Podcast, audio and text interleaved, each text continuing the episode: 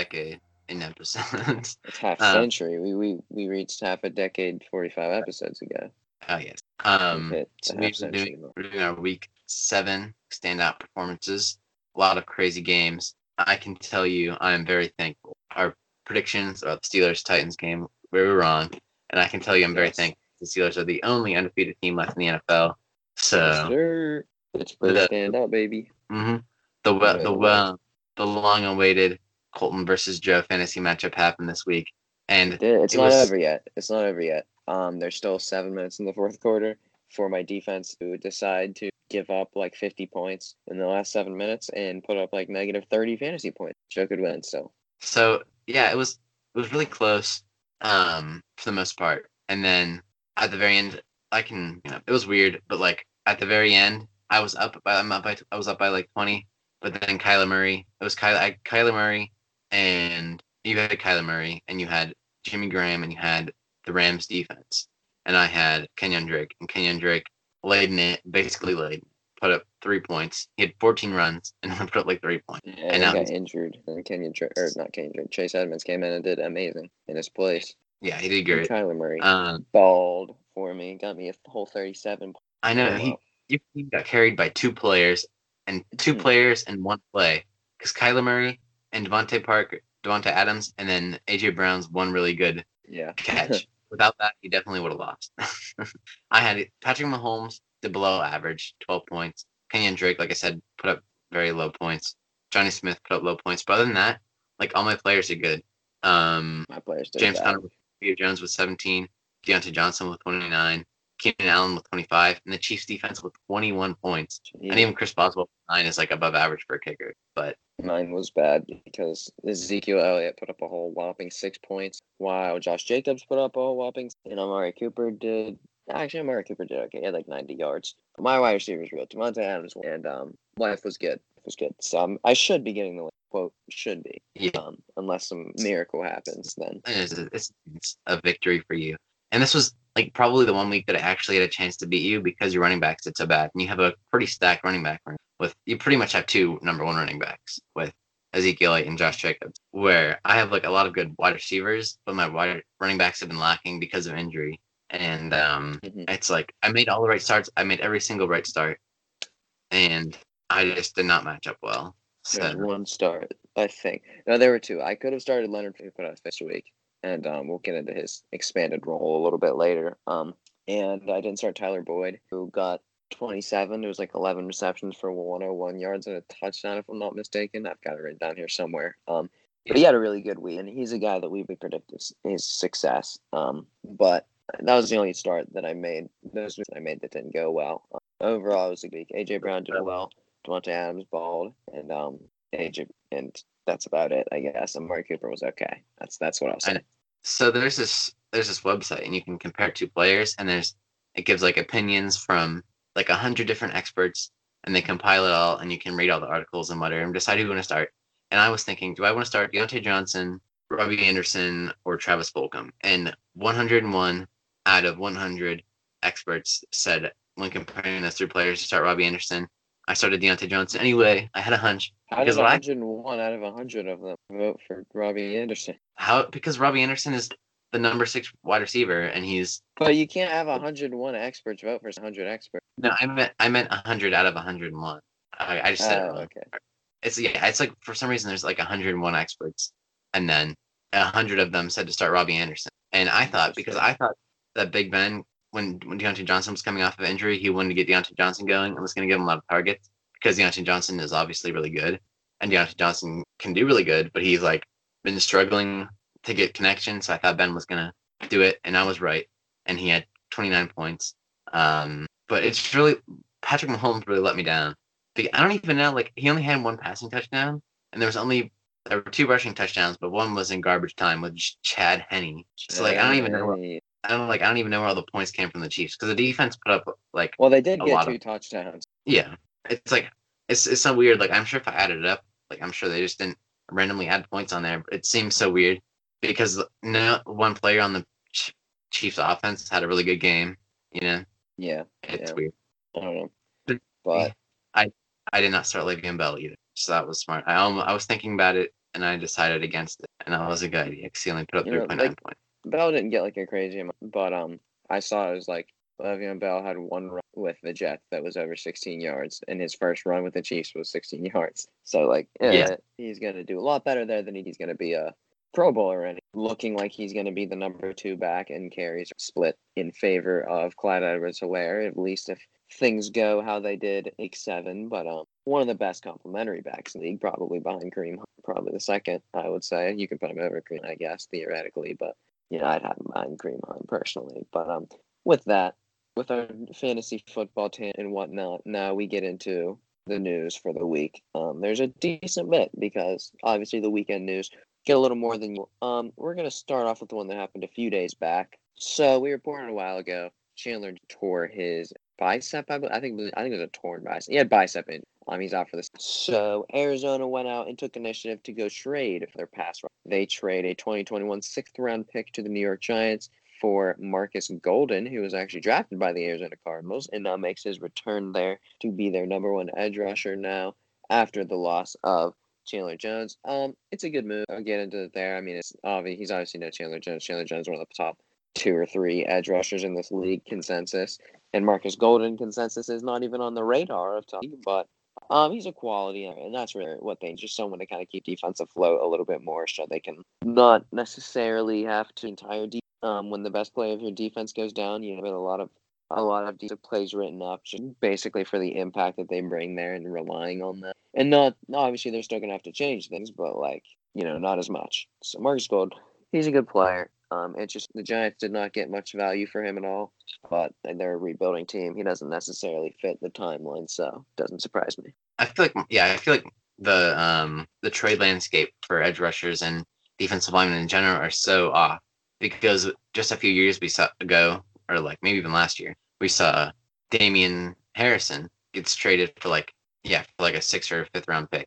And he was like he's really good. And I don't like it's not even like there's a ton of really good defensive linemen in the league right now.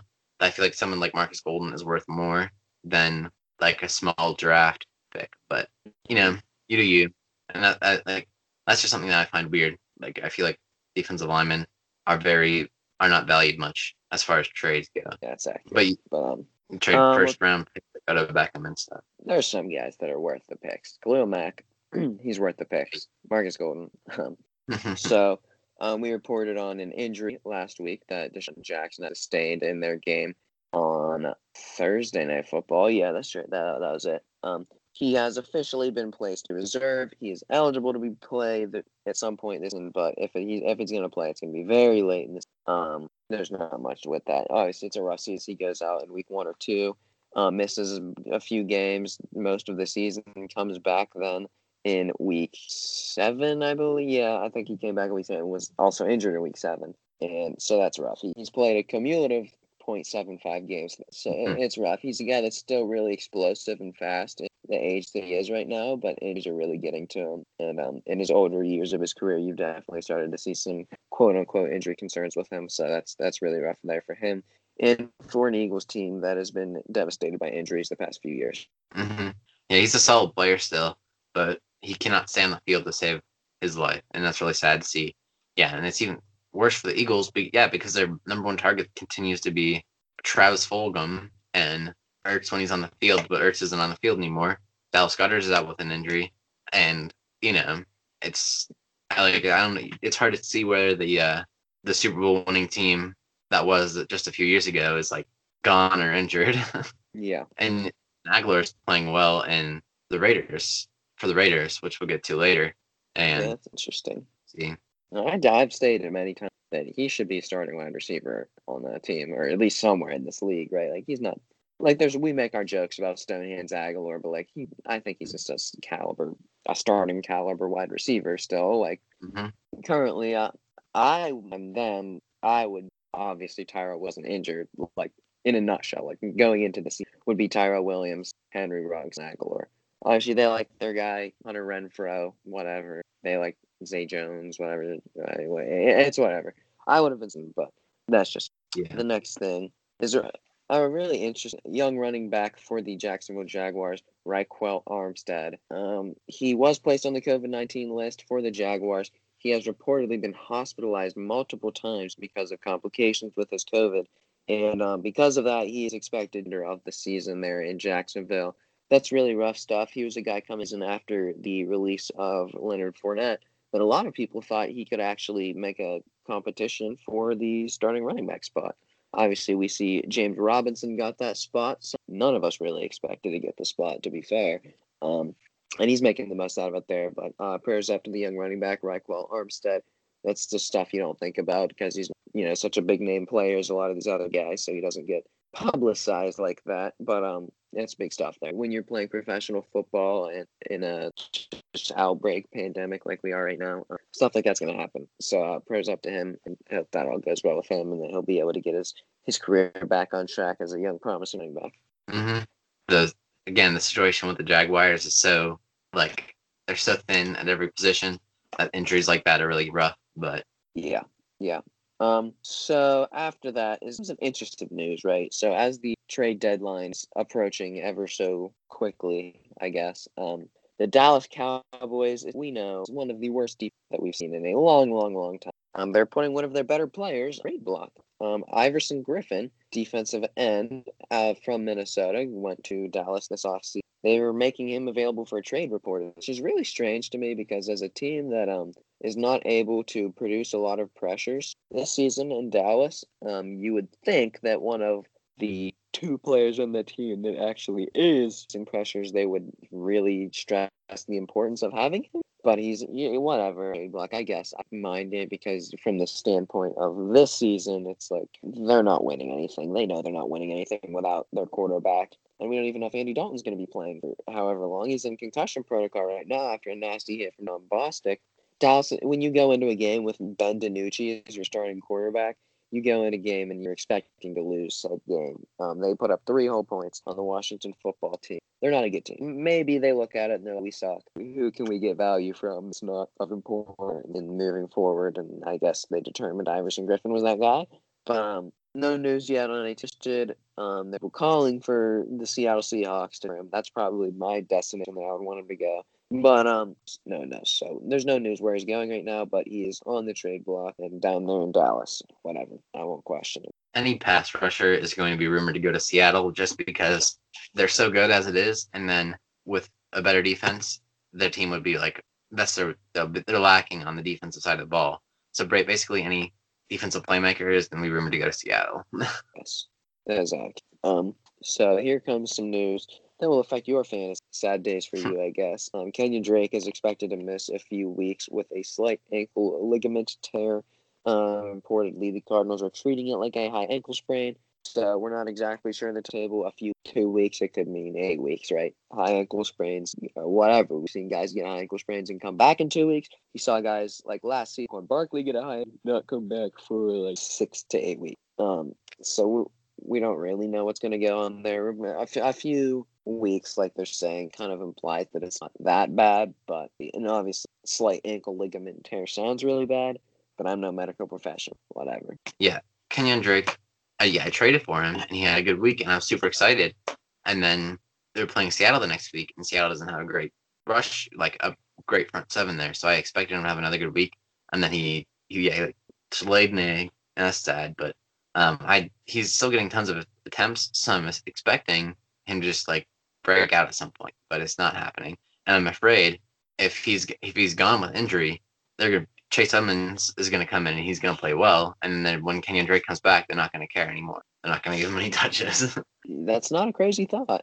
um, yeah, and you really mentioned you mentioned it before that you think Kenyon that you mean that Edmonds uh that Chase Edmonds could be running back one for the Arizona Cardinals before the end of the year, and it seems as though it, there's a chance it could come true. So that's yeah. a great take by Mr. Talpis. Yes, sir. Full of them, full of them. Um, another piece of injury news here. With the most injury riddled team. I guess I won't say like that much more injury riddled than the Eagles, but the 49ers, Deebo Samuel just came back if you go off of injured again. He's got a hamstring injury, and he is likely to be out for the that's rough. I guess Brandon Aiyuk, who had a really good game this week, is gonna have to fill in in some bigger shoes, I guess. And this is a team that you see like throws to the receivers less than really like any other team. League is obviously number one guys a tight end and the more rush heavy offenses that we've seen. Um, so you know the wide receivers are less important in that offense than a lot of other ones, but losing your number one receiver is never a good thing, um, especially when Jimmy Garoppolo is coming off some rough weeks. Um, not the greatest thing in Francisco, but injuries are going to happen. It's rough there for Deebo, rough there for them, but it's a two week. It, it could be worse at least. Yes, it could. It doesn't seem like they're struggling at the moment. really, they played one of the better defenses in Patriots. They did not. They were not phased whatsoever. Yes. Um, now, two more injury news just to end this off. The first one, Dede Westbrook, wide receiver for the Jacksonville Jaguars, is ACL. Um, that's really rough for him as he's been their number two wide receiver a long time now. Um, look for some more targets to go to the rookie Levis and then the two complimentary receivers, Keelan Cole and Chris Conley down there in Jacksonville. Um, it's rough there for them like that. It's like we don't necessarily talk about the impact as much because they're not a winning football team and they're not a team that's really aspiring to. Win. Um, so I, it's going to open up some targets. I really like just as a player and Chris Conley as well. Honestly, I'm not as statistician as a lot of people, but do with that information as you will. Uh, DJ Chark, my main man, obviously gets his targets, no one there, but we'll see how we'll see how things open up. Gardner Minshew's been relatively efficient, more efficient than we expected Gardner Minshew to be, so we'll see what happens there. Mm-hmm. And Maybe the last piece, we know that you've all been with the Odell Beckham, um, the big piece that has happened. Odell Beckham officially torn his ACL and will be out for the year of the season, and that is a big. Um, honestly, I'll, I'll get into that. So just start off with they're five and two, playing some relatively good football. They had a really good week last week. Baker had a good week, and that's a team that's rolling. But they just never won receiver and you know fringe top ten in the league it's rough for that team, and they they they've got a few injuries. Obviously, Nick Chubb should be back relatively, and we'll see when he's able to come back.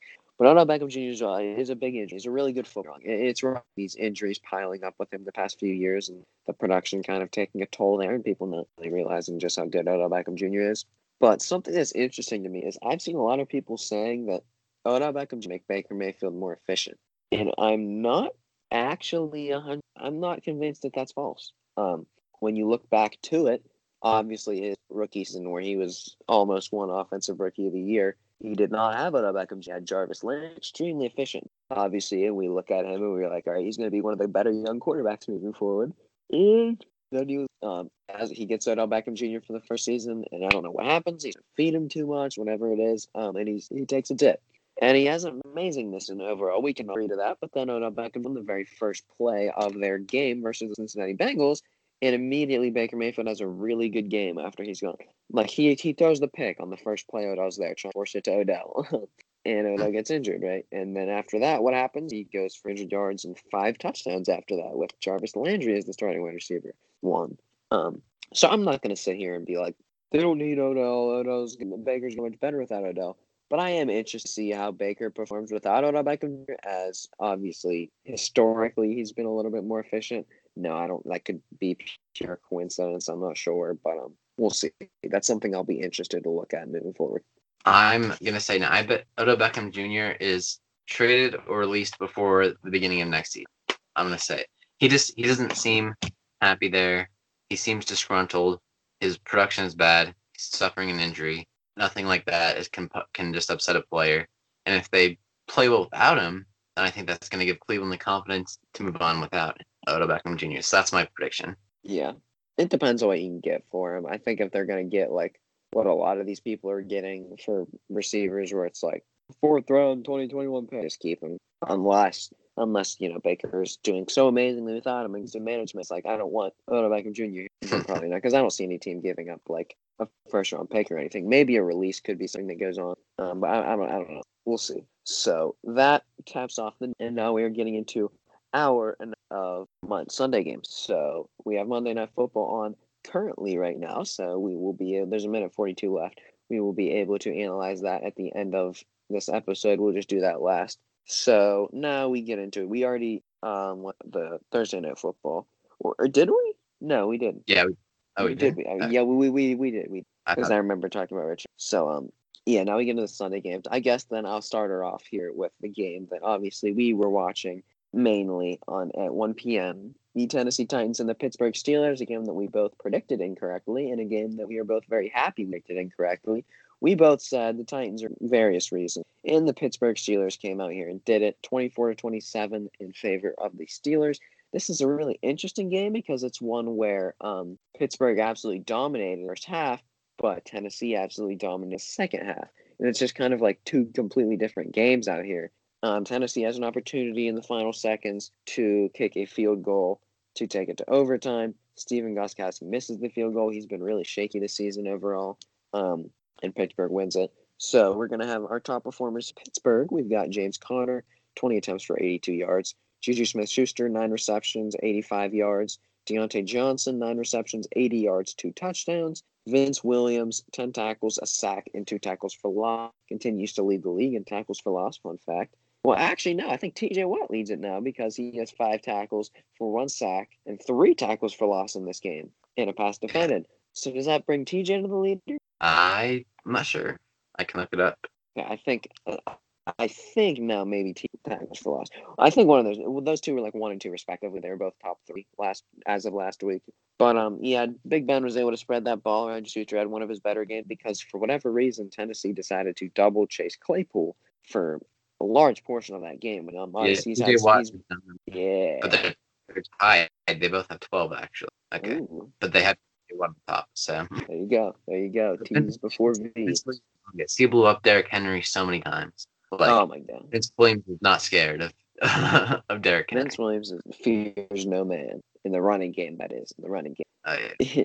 yeah, Big Ben got the ball spread around. Juju got a lot of stuff. Chase Claypool, Diontae Johnson was able to come back and absorb a lot of targets there. So Ray Ray make him a shout out because he had some amazing returns and just he's an overall really spectacular player. It's like every time Ray Ray McCloud has the ball in his hands, they could go for. Um, he- he's a really good player. And then for Tennessee, we're gonna have Ryan Tannehill with 220 yards and two touchdowns. Derrick Henry, 20 attempts for 75 yards and a touchdown. AJ Brown, player of the game here, six receptions, or 53 yards and a touchdown.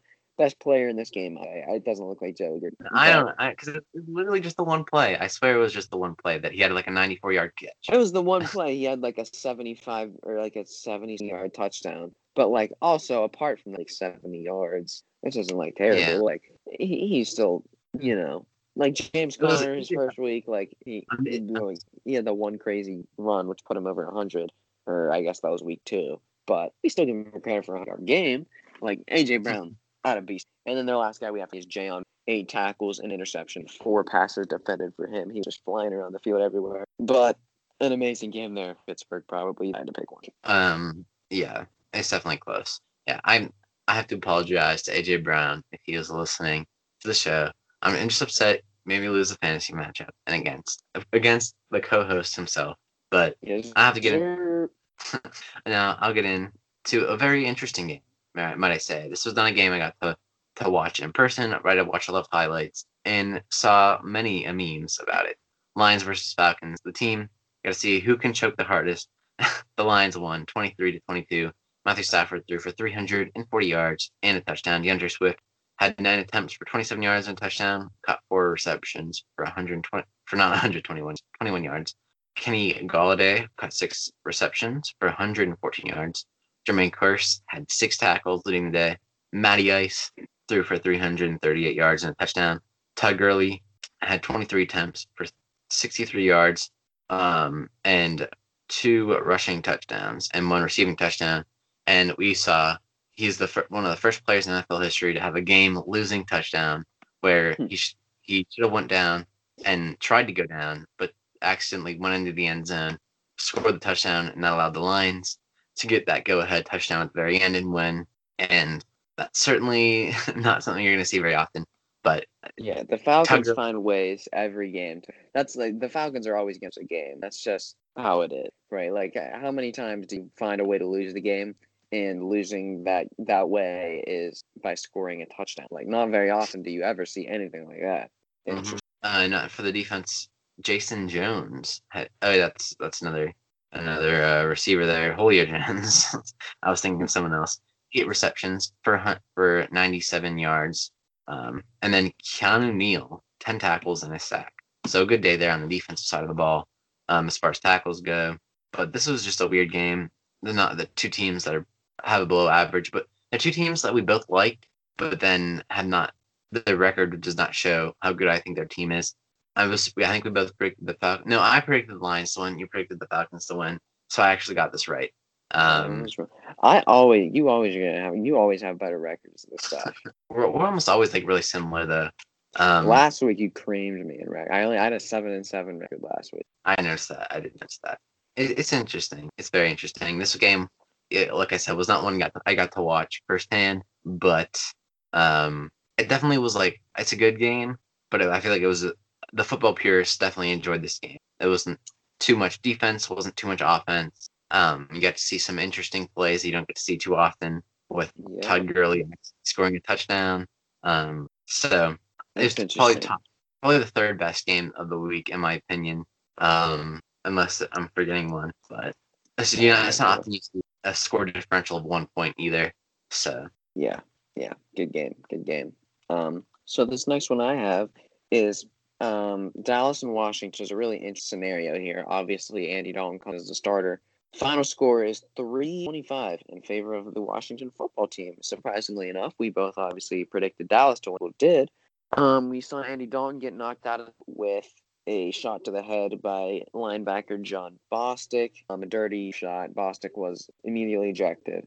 Um, and Ben DiNucci comes in as the starting quarterback, plays not so well. Um, and they get destroyed by the Washington football team. Um, top performers are going to have Amari Cooper here is the only top performer for Dallas, seven receptions for 80 yards. And then for Washington, we're going to have Kyle Allen, 94 yards and two touchdowns. The rookie running back, Antonio Gibson, with the best game of his career so far 20 attempts for 128 yards and a touchdown. Scary Terry McLaurin, seven receptions, 90 yards, and a score. And then Cole Holcomb um, puts up four tackles, a sack, a tackle for loss, an interception, and a pass defended. And you saw the um, video of him just absolutely lighting up as a crazy thing there from him. But Dallas is in a really weird where it's like I don't think I think they're a talented football team, but now they're they lost their quarterback Dak obviously, and they had one of the best backup quarterbacks, and they lost him, so they're under the third string quarterback Ben. Obviously, Andy Dalton will be back at some point this season, but he was looking not very good, uh, filling in for Dak Prescott there. So this was a game I expressed last week. Think um, this would be a great experience for for Andy Dalton to be able to come in and really get his team, and they can actually start to get a feel for the difference between an Andy Dalton led offense and a Dak Prescott led offense. But obviously, he gets knocked out early. They get destroyed by Washington, and I don't even like know. I don't know what to say here about Dallas. They're in a really strange scenario where they have a talent, but with, without a quarterback but the defense looks sucky. It's like they have Zeke and three great receivers. Their offensive line is really banged up, but it's usually amazing. And they got a, I don't even know where Dallas is. So I, I could not tell you the position that the Dallas Cowboys are in at this point, but they're in a strange. That's all I can say. They're very, they're in a very, they're a very polarizing football team. They need defense so bad, but it's not like their offense. They, they weren't able to win with Dak anyway. So I don't think it's like that. That is Dak coming back and solve all their problems. No, they need defense. Um, and they, they I don't, you know, yeah, they're obviously Dallas is always a big spender in free agency, but um, it, the loss of Byron Jones was a big one, and you, yeah. you know they want to pay Dak because Dak has proved that he was really good. Um, yeah. but then that just means less cap for the defense there. So they're in a very interesting spot. Um, they're certainly gonna have a hard time figuring that one out. But on to the next game. Buccaneers versus Raiders the Buccaneers won humongous by a large margin of 25 points, 45 20. Tom Brady had his best game of his Buccaneers career, throwing for 269 yards, nice, four touchdowns, and one rushing touchdown. Interestingly enough, Scotty Miller, the poster boy of of uh, Miller. wide receivers, Coltin could be Scotty Miller out there yeah.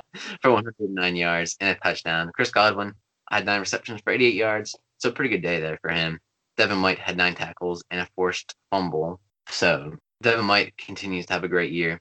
Nelson Agholor, as we mentioned, um, is playing probably some of the best football of his career. Maybe he probably he might have played better whenever the Eagles went to the Super Bowl, but he was the wide receiver two there.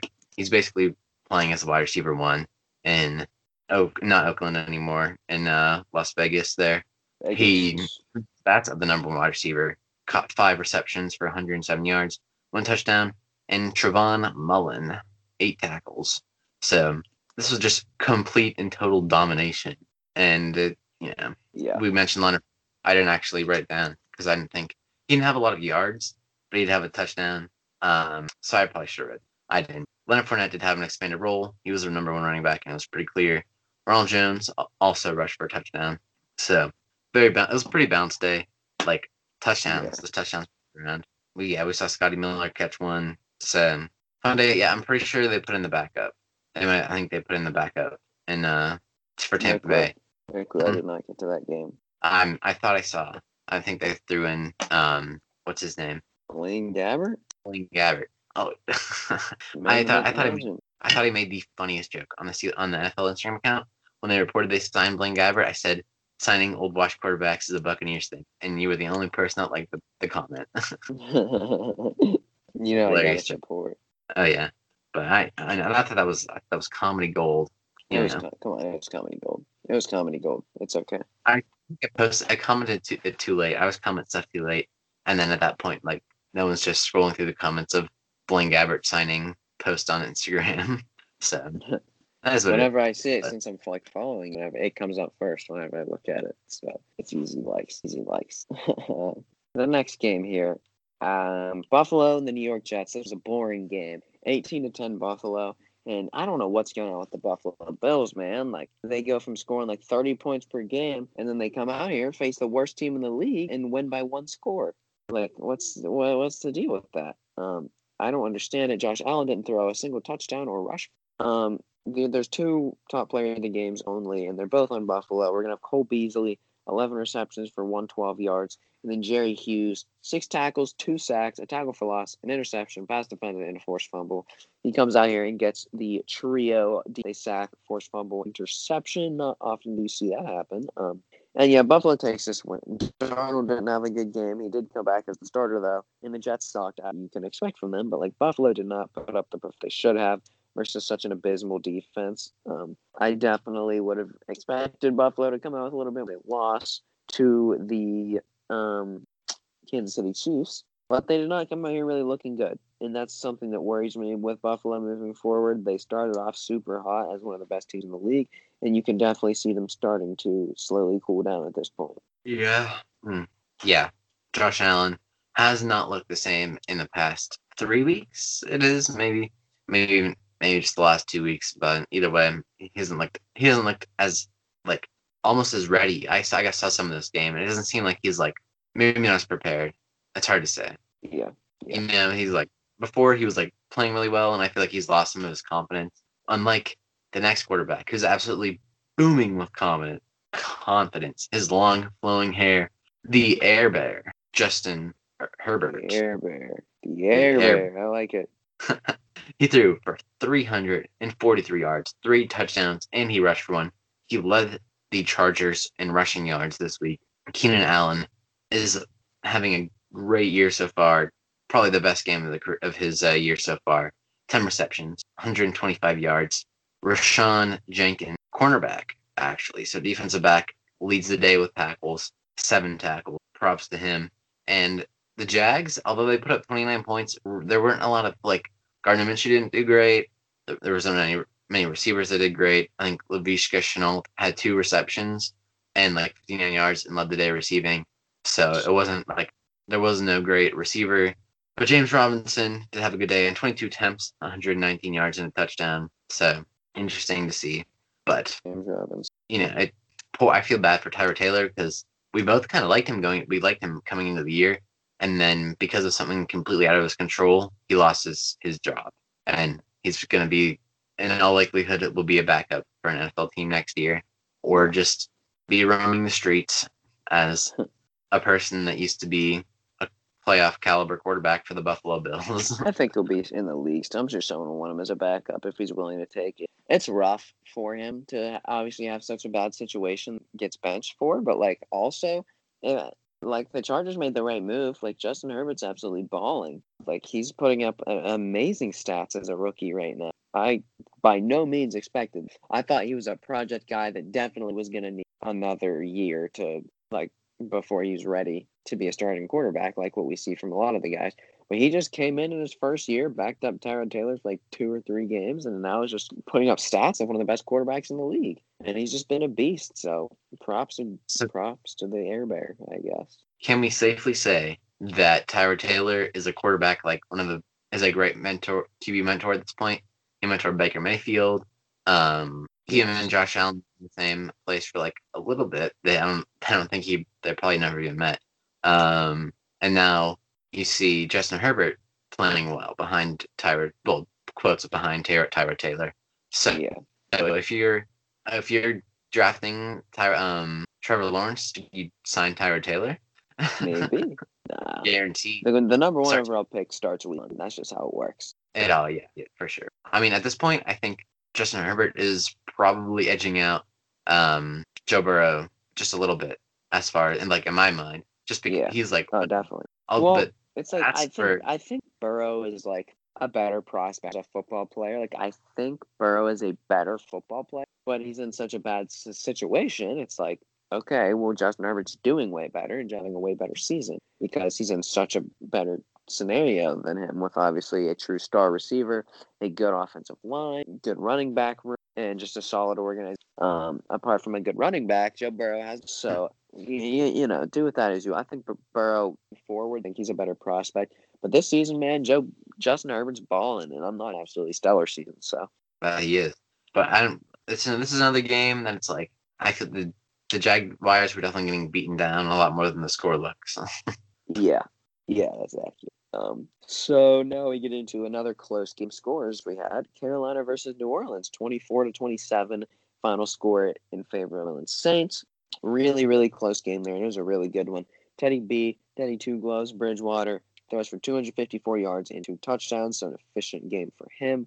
DJ Moore, four receptions, 93 yards, two touchdowns. Drew Brees has 287 yards, three total touchdowns. One of the rare games where you see Drew Brees get a rushing touchdown. That is not very often. Um, and then Alvin Kamara, 22 touches, 148 yards. Um, so good game for them. And it was a really cool 24 to 27 for like the entire fourth quarter. I don't think any points were scored there. But the Saints got off to an early lead. They were able to kind of close the gap a little bit. But and Teddy Bridgewater had one of the better games of his career. Drew Brees had a really one of the better games of the season for him. And um, it was just a really close one there. I liked how much Carolina was able to stay in this. I like that New Orleans was able to put up such a good game without Michael Thomas or me coming into this game where their wide receivers, their starting wide receivers are stinking. I don't even Tre'Quan Smith and I guess Deonte Harris. So not a good room there for them, but they were able to get her done versus Panthers. And uh, yeah, that's all really there is to this one. hmm Yeah, that game is like definitely. I feel like this is a game that's not talked about very much. Um, as like as far as the analysis I've seen, it's just been one day as we're recording this on Monday, but um, know, it's definitely deep analysis in the past one day. Anyway, let's get down to business here. 49ers versus Patriots. The rematch of Jimmy Garoppolo versus his former team. And he came out and balled out. The whole 49ers team balled out. Well, he didn't really ball out that much, but the whole the the team in general did ball out. Um, for some reason, I did not write the score of this game, but it was like 49 to 6. Cam Newton got benched for Jarrett Stidham. They both 33, I think it was 33 to 6. Yeah, so um, an absolute domination there. Jimmy Garoppolo, 277 yards, no pass touchdowns, but Jeff, he didn't need it. Jeff Wilson, just one of their running Sure. backs, uh, got 17 attempts, 112 yards, and three touchdowns. Crazy day. Sadly, he puts Um, up such an amazing day and then gets injured and carted off the. Yeah. So it's like I don't even know Jeff Wilson was on the team. I don't keep up with the 49ers too much. Brandon Aiyuk caught all of his six targets today for 115 yards. Jamar Taylor. So there was a lot of interceptions. There was five. There's five. I think there. I think there was five interceptions on the day. Um, four coming from Cam and one from Stidham. I'm sure. I, I know. Um, Cam, I know Cam had three interceptions. I Uh, want to say Cam had either, either way, there was a ton of interceptions um, coming from many a player. But Jamar Taylor had two and three tackles, so I threw him um, as the defensive player of the game. Yeah, as I mentioned, Cam got benched, um, and uh, there were no got no one played well on the offense, but on the defense there was Jonathan Jones who had seven tackles and uh, Devin McCourtney with six tackles and one interception. So solid game for them. It was to no avail though, as they got obliterated. Yes, yes, and something that for whatever reason everyone was predicting the the Patriots to win that game, and me and you both knew that they were taking. Jimmy G was not Yeah. letting that slip out of his grips, and I've said it a million times in the past few weeks. The Patriots are just an overrated football team at this point. They're they, they're a losing team right now, and I understand that you know Cam Newton is not that bad of a quarterback, but like sit down and look at Cam's stats and realize that he's three touchdowns. Like, come on, he's like uh, he's not like a star caliber quarterback anymore. He's not. He's not like in the right system for him either. There's absolutely Yeah. no Like, receivers. I understand like a Bill Belichick team is always dangerous, but like they're not. Like, people were really saying they had one of the highest odds to come out of the AFC and stuff. Like that's ridiculous. That that's just plain stupid. Mhm. Um, so anyway, this next game here, Green Bay versus Houston. We saw Green Bay kind of lay an egg versus the Buccaneers. While they came back this week, and with a 35 to 20 victory, looking like their old selves. Aaron Rodgers comes in 138 yards and four touchdowns for him. A really good game there. Um, Jamaal Williams, in place of the injured Aaron Jones, comes in 23 touches for 114 total yards. And an absolutely amazing game for Tay Adams, who puts up 13 receptions for 196 yards and two touchdowns. One of the best games of this season for a wide receiver, maybe the second best game this season by a receiver, only second. Um, and then for Houston, we're going to have Deshaun Watson, 309 yards, two touchdowns, and the 38 rushing. And we're going to have Randall Cobb with eight receptions, 45 yards there for him, the leading receiver for Houston, which is something that not a lot of us would have expected. Um, so yeah, Green Bay came out looking like the Packers of earlier this, averaging a crazy amount of points. And last season, I don't know what happened. They got up a quick 10-0 lead. And um, decided that he wanted to air thrust a few times, and then it all went downhill from there. But he came back and had himself a really good, really efficient game there. Um, mainly to Davante Adams, who's absolutely having a beastly season when he's able to stay on the field this. So um, I like the fight they can put up with. It's more than I expected them to put up, but um, you, you can't you can't count Deshaun Watson out of the game. But Green Bay was still able to put the smack them. So there you go. I I knew this was I knew this was going to be a good game for, for Rodgers. I could just tell the way he, he looked defeated after the game. I heard him on the Pat McAfee show. He comes on the Pat McAfee, Mac, Pat McAfee show a lot. He was talking. how he was sad. The things that went wrong. He already knew it. Was, he knew it was up. He knew it was what he had to do. Get back to that winning form. Um, and on to the next, I guess. Chiefs Broncos AFC West matchup there. Chiefs no big surprise here. Absolutely blew out the Broncos in a snowy, snowy game, 43 to 16. Patty M only threw for 200 yards, which is low for him. Threw a TD to um, Tyreek Hill. Clyde Edwards Helaire had eight for 46 yards and a touchdown. Um, Chase Henne, I mean, not Chase Henne, uh, correctly. Chad Henne also had, like I mentioned, a garbage time rushing touchdown. Um, Jeremy Sprinkle had a 102 yard kick return touchdown, but it was the, the story of the game was the Chiefs defense. Oh, it's, Jeremy Pringle. Oh, Pringle. Jeremy uh. Sprinkle is a tight end on the Washington football team. I don't even know if you knew that or if you just said the name wrong. That Jeremy Sprinkle was actually a player. No, I think it, it auto corrected again. And then um I already knew it was a guy, so it didn't even like seem off to me. But obviously I didn't know. I didn't know that Jeremy Sprinkle existed. But um the, the, game, the name of the game was the Chiefs defense that played immaculately. Daniel Sorensen had the game of his career. Seven tackles for a cornerback that is and I'm pretty sure he's a safety actually. Um Harrison Butker kicked for hundred for no for thirteen yard thirteen points. And he even had a missed extra point. So he still he almost had fourteen points in the game. Um for Bronco for the Broncos, Albert Akuagnaba. I don't know. Backup tight end, however you say it. Back- Yeah, um, he had seven receptions for 60 yards. He led the day. And AJ Johnson had seven tackles and a forced fumble for the Broncos. So this was just a beatdown, and I think everyone expected this. Um, Yeah. I did not expect this fashion though, where the because the Chiefs are not known for their defense, but their defense came down and it came out and absolutely shut down the Broncos. You saw Bradley Chubb get some pressure. Um, he got a lot of pressure, but he didn't. I did not turn out to be a lot of sacks. He didn't like it didn't um Yeah. do a lot of sacks. So it's still it was a, it was a good game for him because with if it was Von Miller, I think it might be it wouldn't have been a different story and the outcome of the game. I think it would have been closer to though because Von Miller's a game record, Yes. the number defensive player of the year and the number three edge rusher. Hmm. Interesting. uh, Oh, but like, obviously that. some of my like when I, well it was we recorded the NFC East predictions super late and like not our bold predictions our like record predictions and stuff and I didn't write them down beforehand like what I thought so I was just sitting there and I was like oh Dallas is the best um team I think they're the best team in the division but not by that much so I'll give them 12 and 4 and then the Eagles 10 and 6 um Yeah, that's that an was- interesting take. I I I put it to Dallas like in seven. I don't Yeah, you you were more you you I was I was so surprised. I was like, really had the NFC East. They're all they all have bad predictions. And I'm like they all have bad records. I'm like that's so weird, but it's turning out to be real. But you, it's not you. You don't even. It's even worse than you predicted. So Oh yeah, the winner of that division is not getting nine, nine wins. um, not like it'll be bad. It'll be bad. But um, it's gonna be Eagles Uh, at this point. As the Eagles. yeah, on like the Eagles are like Washington has a legitimate division. wow.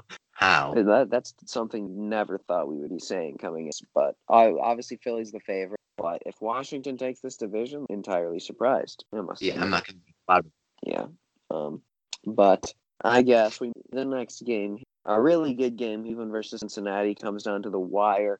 Baker Mayfield throws an interception on the first play of the game, where Odell Beckham Jr. tore his ACL in that play, and then he goes on a mission after that, throwing 497 yards and five touchdowns. A really amazing game there for him. Um, Kareem Hunt, 21 touches, 102 total yards and a touchdown. Rashard Higgins operating, I guess, as number two receiver now six receptions for 110 yards. Harrison Bryant, the third string tight end, four receptions, six yards, two touchdowns. Comes into this game as the second string tight end as Austin Hooper was injured. Um, and Myles Garrett, three tackles, two sacks, a tackle for loss, and a forced fumble. And then for Cincinnati, we have Joe Burrow, 406 yards and four total touchdowns and one pick. An absolutely crazy game considering his garbage offense versus Cleveland's really good defensive line. Um, and then Tyler Boyd gives 11 receptions for 101 yard and touchdown. This was a really amazing game. You saw Baker take lead the game winning drive down there and then throw a really crazy pass to, I believe it was T. Higgins, if I'm not mistaken. But um, it, it was just a really crazy game. Or, no, no, no, I'm stupid. T. Higgins on that team. That's what I thought. Baker threw I the pass. I don't even know who he threw, it, but no, no, I knew it was Donovan Jones, a sixth round rookie, um, who had an amazing combine. His first catch of his NFL career was um the game winning catch versus the the Bengals, where Baker Mayfield to, to him. A crazy, like kind of like a toe tap catch. I don't really know. It's like a dropped it in the basket, but like falling backwards toe tap. However, he described that. But um, Donovan Peoples Jones' first NFL catch, and he will not forget for a long time. And nor will Browns fans as they take this W, 37 to 34, put up a points. Baker does this, and that was just a really good game, fun game to watch. Baker Mayfield. I was there was some NFL announcer that said this, and then he had to go back and like apologize because he was like a it's like he put a foot in his mouth because he didn't mean to say it this way. Is that Baker Mayfield like only plays his best whenever he has like that chip on his shoulder? He's playing a another Heisman winner or another oh, high yeah, guy. Like that's only when he brings out his best. Um, and then he had to like come back and apologize. He didn't say it. He, I'm paraphrasing. That's basically what he said. That he was like Baker. May- Then he was like that. But you know, Baker Mayfield got to the NFL because of the chip on his shoulder, and he fights so hard. And he's got a different level of drive than a lot of different players, and he had to kind yeah. of apologize. Um, but I think it's true to like an extent. You don't see Baker Mayfield. It's just true when he faces the freaking Cincinnati Bengals, but that's about it. yeah, I don't know. It, it was interesting, but it was I don't know. It's it's a a game that I feel like the Browns should have won by more, but Yeah, yeah. I, I mean, Joe Burrow had he that I wanted us to win that so bad. Just Joe Burrow was having such a good game. Obviously, Baker had a great game as well. But you see a rookie quarterback come up and throw for 406 yards and four touchdowns. That's when okay, this guy's the real deal. So um, yeah, and on to my last predict game, not my last prediction, my last standout player game here. Seahawks versus Cardinals, top two game of the week. okay. saw no, this the- is the game of the week. I take back what I said. See, this is the game of the week. This was non-stop action. Um, one of the best, if, if not the best, wide receiver performances I've ever seen. Kyler, um, but the, the Cardinals still won. Cardinals won 37 to 20, 34. Kyler Murray had a great game. Um, 360 yards, three passing touchdowns, and the game-winning passing touchdown. He threw an interception, rushed for 67 yards, and another rush touchdown. And you know, D D Hop did his thing, 10 receptions for 103 yards and a touchdown. Um, Christian Kirk had five receptions for only 37 yards, but two touchdowns. So good for him. Chase Sutton for uh, like every time I do these, I was to mention this. Chase Edmonds had a, like a minimal like he didn't have many yards on the ground, but receiving out of the backfield, he's like impeccable. He got all of the seven targets out of the backfield for 87 yards. That is an average of 12.7 yards per catch, which is like crazy. Um, so Budda Baker put up 11 tackles and an interception where he ran back 90 yards, where he was he was like 20 yards away from anyone, and DK Metcalf cut up to him with the crazy crazy tackle, um, where DK Metcalf reached like speeds of 22 miles per hour. Um, it, it's a hilarious feat, and the Cardinals came away and like didn't get any points off that. So it was well worth it for DK Metcalf to put in that extra effort. Russell yeah. Wilson had a great game, 388 yards, three touchdowns, and three interceptions, which is un, un you know you don't see that happen a lot from him.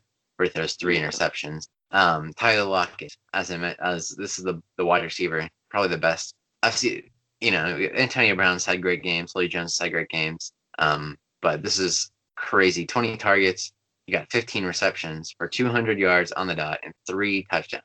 Um, three touchdowns is crazy. You know, Christian Kirk with two, that's that's pretty uncommon. When was the last time you saw a wide receiver with three touchdowns in a game? That's just it's a great game. Lockett was the last time, like four weeks ago.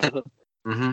But it, you know, it's there wasn't well, like actually like two weeks ago. But besides, yeah, I guess he did.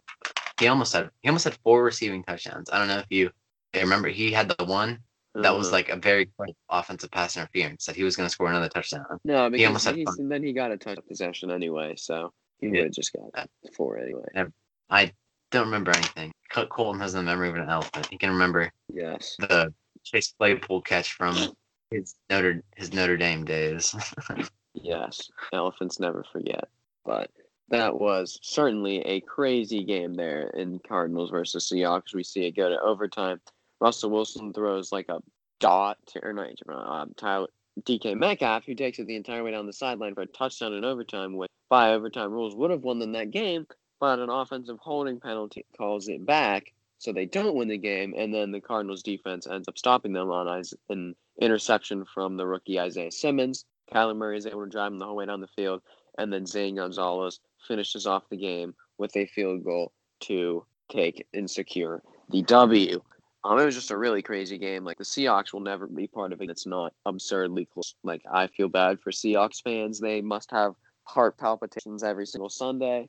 Eh, rough stuff. The Seahawks there as they delivered their first loss of this. And now the last game analyzer of week seven is the Monday night game that just finished about minutes ago. Um, the Chicago Bears versus the Los Angeles Rams. The Rams win this one 24 to top performance. We're going to have Khalil Mack, four tackles, a sack, a tackle for loss, and a forced fumble. And Eddie Jackson goes nine tackles and then one fumble recovery, which he for a touchdown. Um, Jared Goff goes two, two touchdowns, and then Leonard Floyd six tackles, two sacks, and two tackles for loss for him. Um, so yeah, this was a, a game where uh, another one where it's like the Rams were looking a lot more dominant than the score shows here. It's like they won by a lot more than you would have expected by looking at this. Like they should have won by more than 14. They just really controlled this game the entire time. Nick Foles threw a couple of interceptions. He had no touchdowns. Um, not making the brightest of decisions throughout the game. Um, they weren't really able to get Allen Run um, going until later in the game, where he caught a 40 yard pass, which actually the Bears' first 40 yard pass plus of the entire season and it was a rough game. It was a rough game. The Bears defense played relatively well for the scenario we're in, but so did the and life was good there for the Rams who take this one. I this is a, a scenario where I always or I always bet for they lose, and then I bet against them one time and they end up winning. And this is the same scenario here. I bet against Chicago every week and they win. But then I finally decide that Chicago would win a football game, and they lose. Uh, of course, every time there's it's like that, uh, it never ceases to, to fail me. Thus far, Chicago and Atlanta, and it's just a big fat pain in my behind. Maybe I'll just start like doing what my gut feels, and then in the complete opposite, because that seems to be what happens. But um, yeah, LA kind of did Chicago from the very start of this, so that's what there is to this. hmm Um, this is I. This is a game I feel like where you have to make a decision with, like as a coach, you have to make a decision what you want to do as the Bears coach. Like, what do you want to do? Because I feel like they they traded for Foles for um for Foles, but he's not gonna win you games at this point. Like, I feel like he can win. He can win you games, but he can only win you games against bad teams because he's a very limited quarterback at this point. Um, Yes. and I've seen a ton of trade rumors with Fitzmagic, but I don't think they're going to trade Fitzmagic because Tua still needs a mentor, and if Tua plays subpar, this is their this is their bye week, so they have an extra week to prepare him.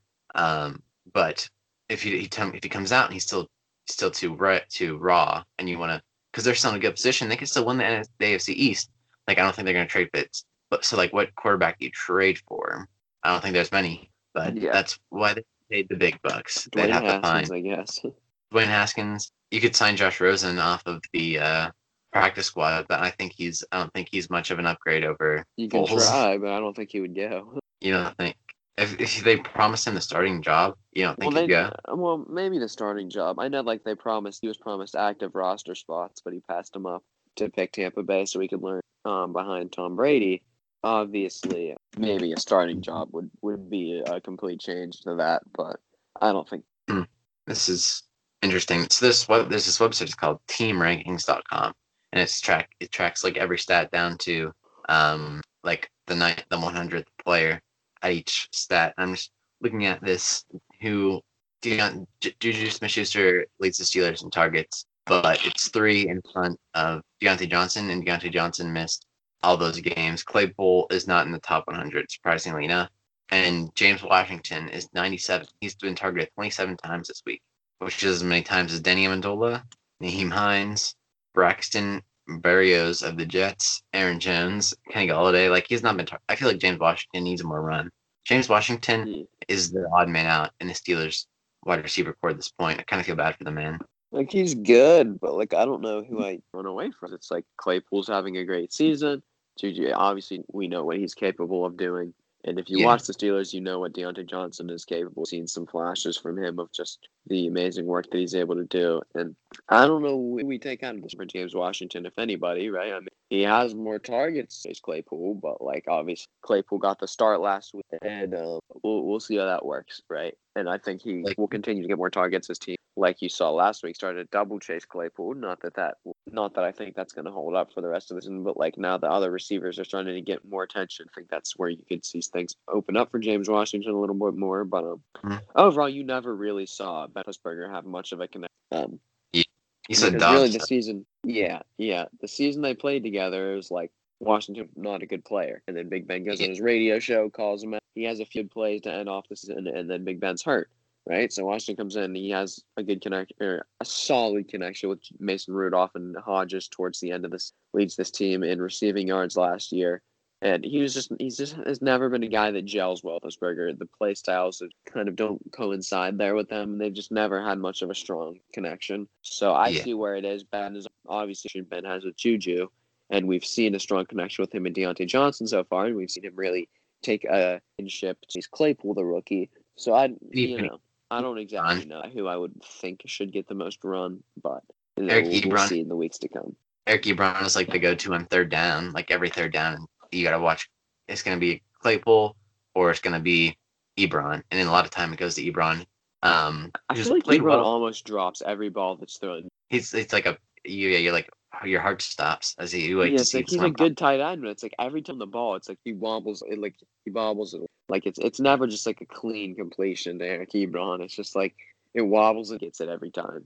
It's weird. him and Vance McDonald are like they complement each other well as tight ends. I think. Yes, I would I would agree with you there on that one. Um, it's a it's a really good tight end group for there. And one of the bigger reasons why Pittsburgh is the last undefeated team in the National Football League. Oh yeah, Six But I- and zero. six and oh. And yeah, what are you gonna do now? Tell us that we haven't played anyone good. We should play another undefeated team. Yeah, My you can't, number one- You can't say that. You could, you know, I didn't even have said that. You can't say that. I didn't. I think people are just like, it's Cleveland.